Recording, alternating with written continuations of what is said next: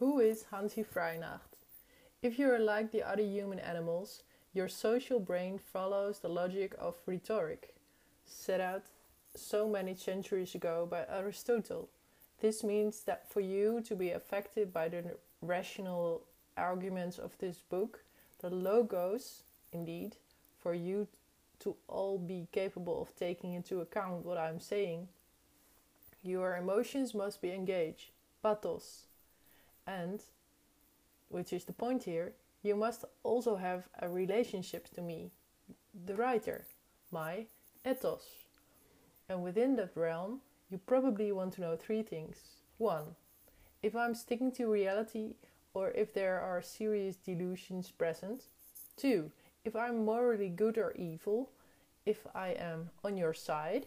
And three, if I'm intelligent, potent, competent, if my words really do matter.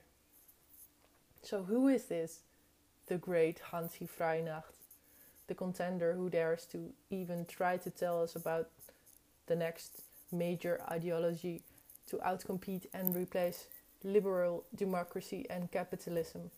Much of the answer depends on you, dear reader. With, with which voice are you subvocalizing these words? If you think of Disney's The Lion King, is my voice voice heard as the blooming, reliable and good-hearted Lion King himself? Or is it the squeaking, mean and rebellious voice of those strange Nazi, Nazi hyenas, greedily waiting for their turn to grab the meat? Or am I perhaps malicious, composed voice of the king's conspiring brother? Is it the insolent brat, the age master, or the enlightened academic that you hear? I am a social scientist and political philosopher with a background in sociolo- socio- sociology. Within academia, I have particularly been interested in criminolo- criminological issues, such as field studies of the police force and the role of ethnicity within the judicial system. My main mentor has been an eccentric but fascinating psychologi- psychologist mathematician at Harvard University called Michael Lamford Commons, the origin- originator of the model of hierarchical complexity, M H C. The M H C is a potent psychological theory that we will discuss in this book, chapters eight and nine.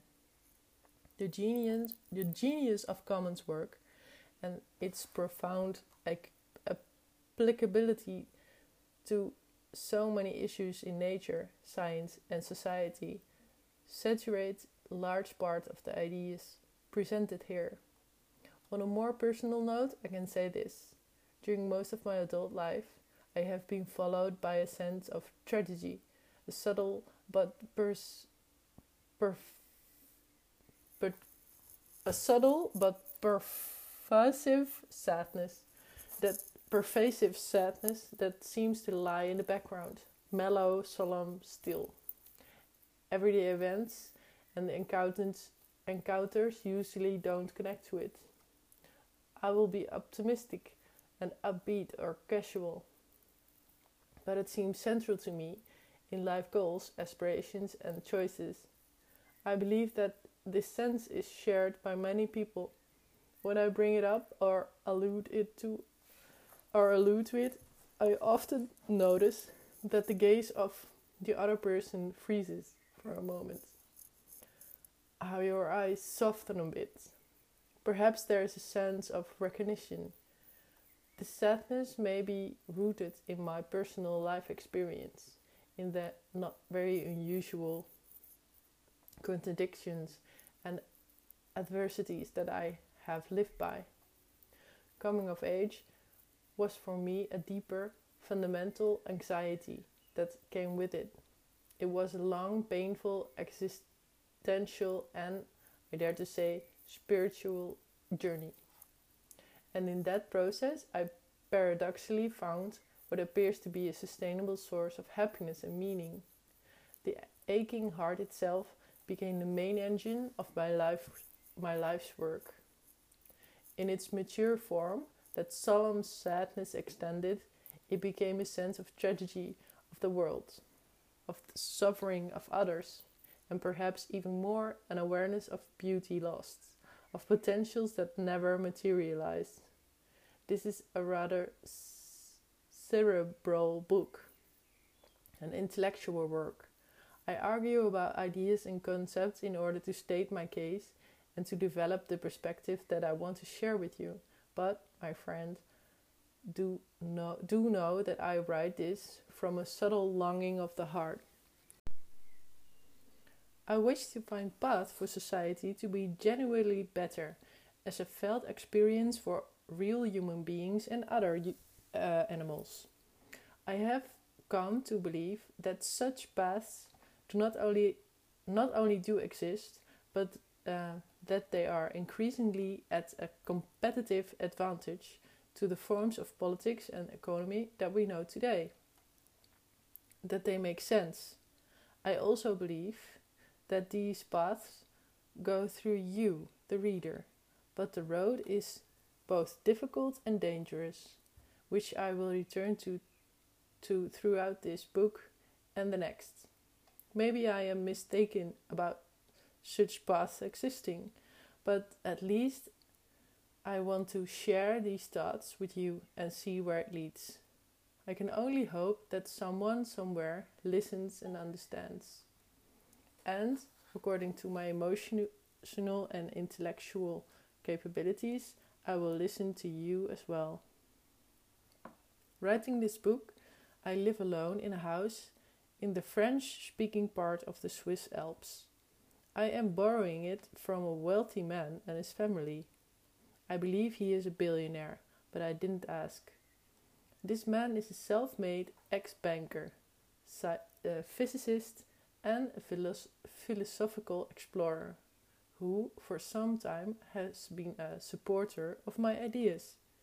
Nowadays, I call him a good friend.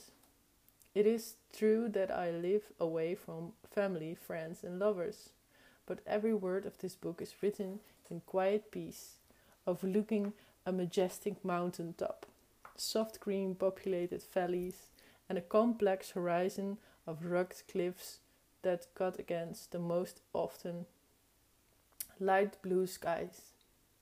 The house is large and wooden, a so-called chalet, with a very tall window, letting the view and the light. I don't meet people for weeks and months to end. I keep a tight schedule, three hours of meditation per day, one hour of physical exercise, half a day's study, and half a day's writing. I eat vegan with much nuts and berries, and take B twelve and omega three supplements. Sometimes I walk in the mountains alone, daydreaming for speaking or speaking passages of the book out loud to myself. Living here, I usually don't even think about family life.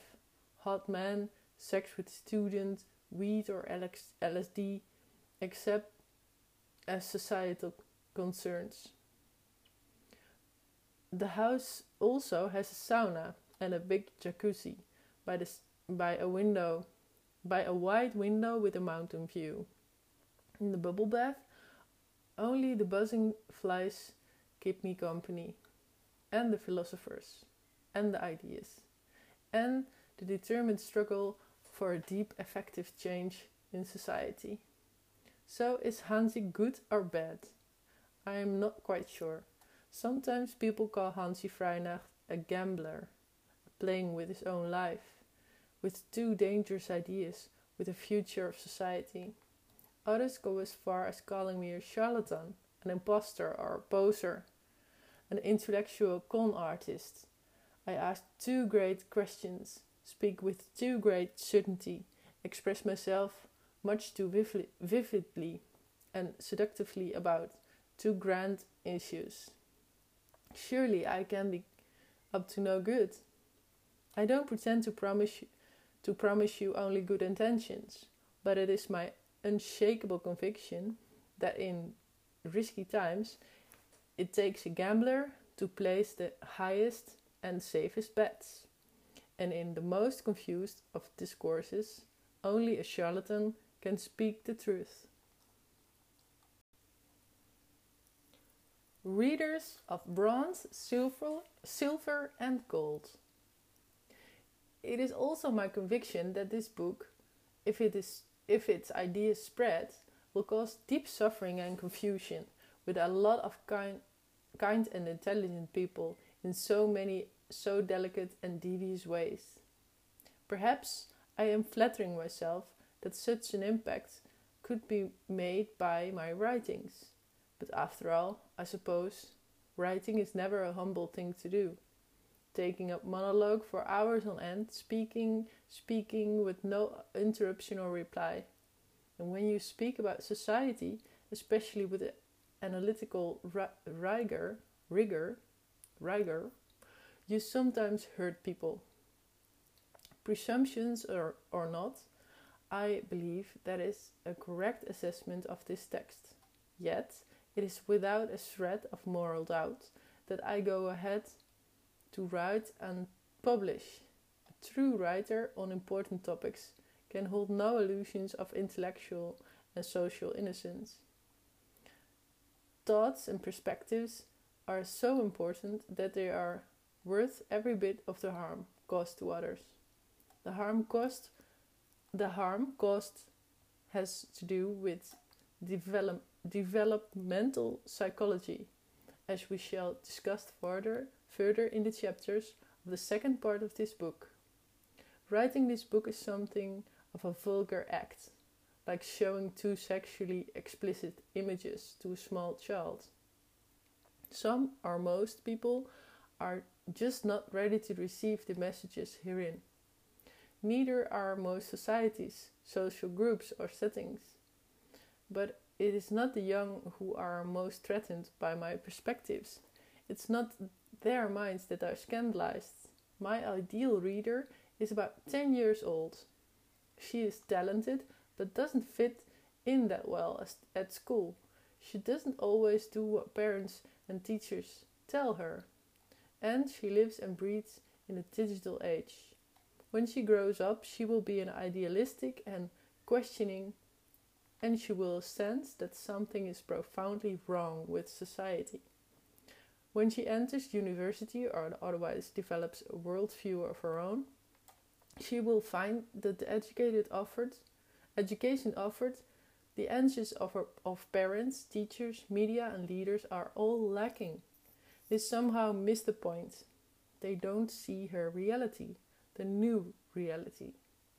And then there is Hanzi Freinacht, who puts words to her experience, who connects the dots. She looks into the mirror and realizes that she is the creator of an entirely new society. Another source of harm is the inevitable misuse of the perspectives. Philosophers, sociali- sociolo- sociologists and economists, even physicists and mystics have all been misinter- misinterpreted, their works perverted and misused. They have thereby caused direct or indirect harm and confusion.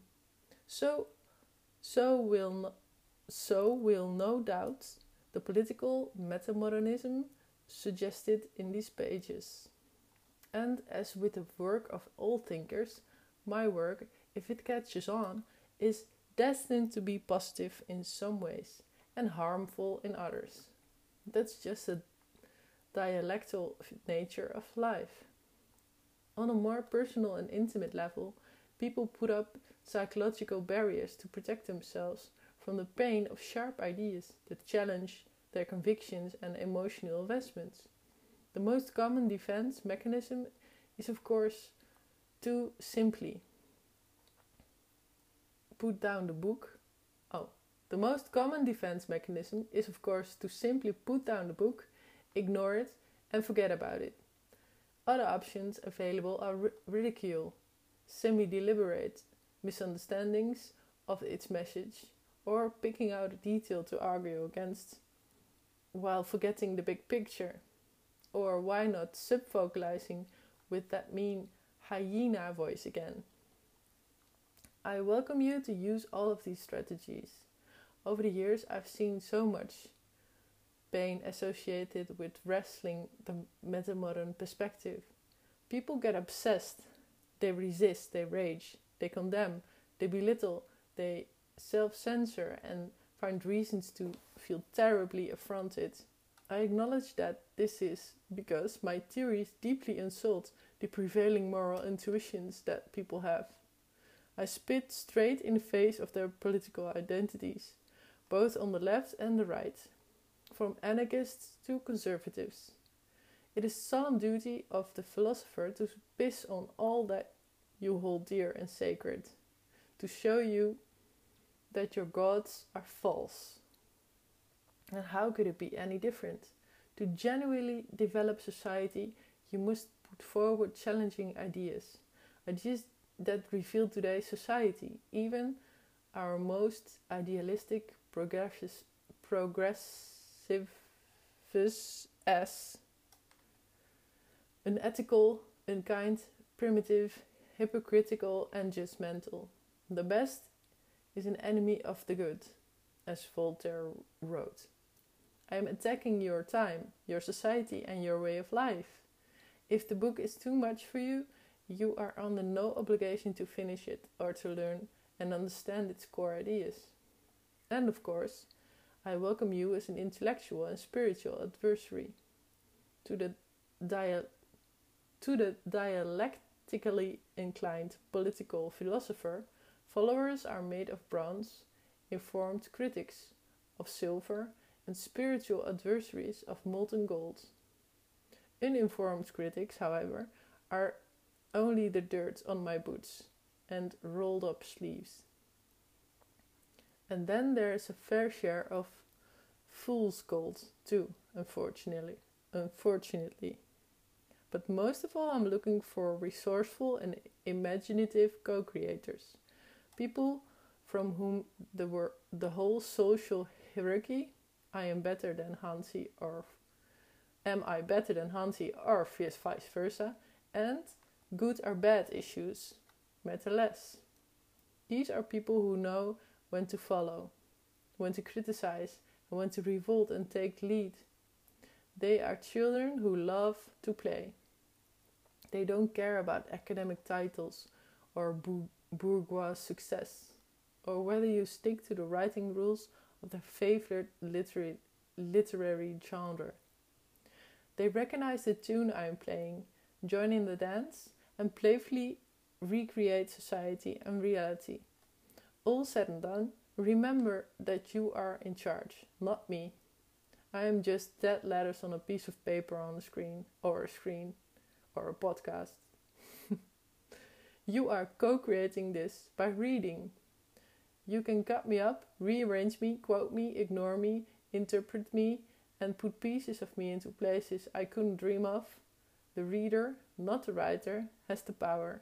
So, welcome, co-creator. I am at your mercy. As a certain Zarathustra spake, quote, companions the creator seeks, not, corp- not corpses, not herds and believers. Fellow creators, the creator seeks, those who write new values on new tablets. Companions the creator seeks, and fellow harvesters, for everything about him is ripe for the harvest. End quote.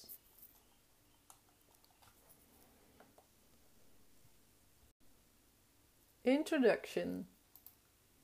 What we must achieve. What do we need to achieve with this book? You are to learn about a political and s- social theory, which, if enough people understand it, can, can and will dramatically improve the lives of coming generations, and spare humanity and all animals from, oce- from oceans or suffering degradation. That is what I contend. And what you are reading is nothing else than a warrior's code to changing the world, something we are in dire need of, given the vast challenges ahead. And the words, worlds of mice and men are political worlds. Politics means games for power. Power matters in all aspects of life. Who makes the calls? Who is considered morally pure and sexy? Who gets to be smart and respectable, or to be the cool, romantic rebel? Who gets to be kind, wise? Who gets to be the kind, wise woman? And who gets to be the boring old hag? Who gets the cards stacked against them in a fight they cannot win? What ideas rule the world and creep deep into our minds and dreams, constituting and structuring everyday reality? These, my friend, are the questions of politics in its true sense. So, metamodern pol- politics is the issue of the hour. What does this, that mean? Let us begin by asking you a few questions. Now, I want to reveal, reveal to you your own ignorance. I understand that this may be a harsh slap to your pretty little face. Not at all a nice thing to do. But Hanzi Freinacht is not nice. He is right. And that is something else entirely. Now I am staring you straight in the eye and slowly asking you. First question. What is human development? Second question. What is the development of society? Third question. What is freedom? The less intellectually gifted readers are by now conjuring up ways to get out of the strangehold. Quote, who says there is such a thing as human development at all? I, for one, am so humble and appreciative of others, especially children, cute animals, and indigenous, indigenous cultures, that I don't at all care about development. And who says freedom is so important in the first place? I mean, a good person like myself lives for dignity and the duty to serve others. Not to run around trying to be free, whatever that means, unquote.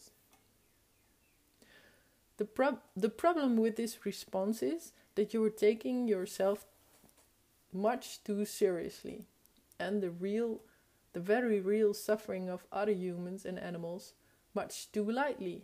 Let me demonstrate. Let's say you are so intellectually open and morally evol- evolved that you don't care about human development.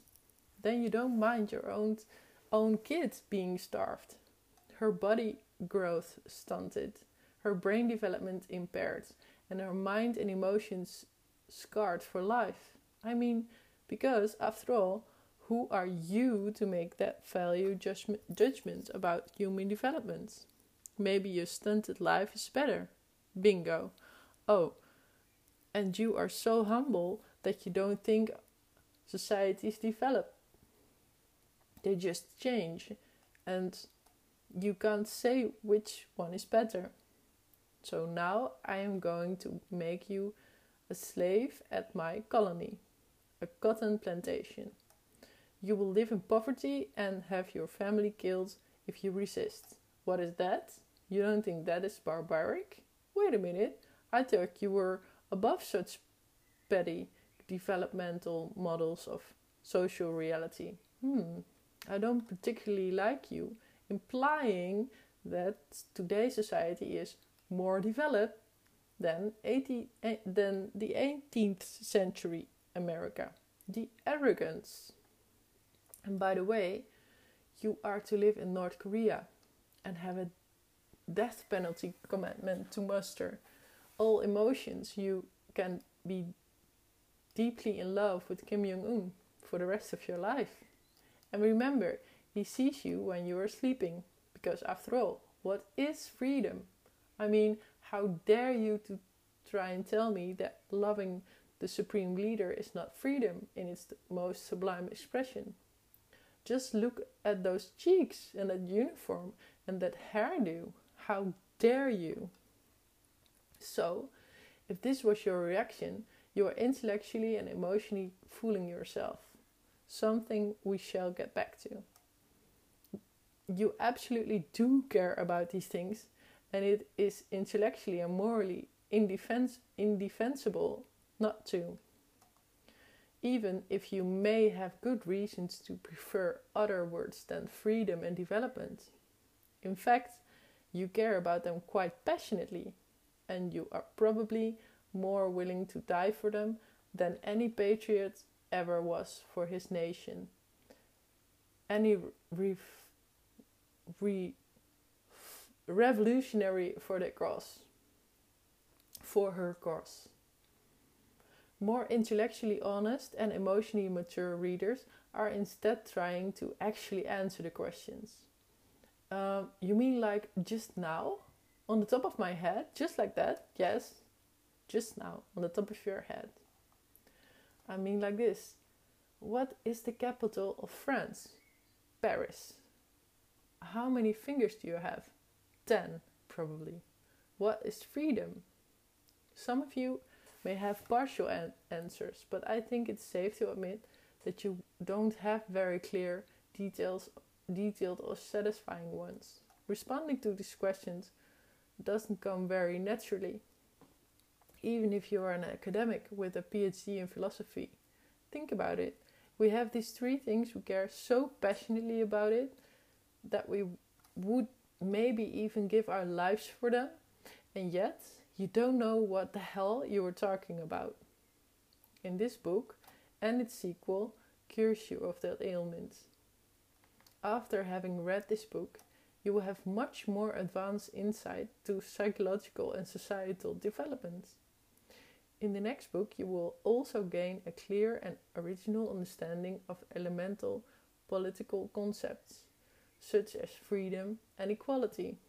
You will actually know what you are talking about.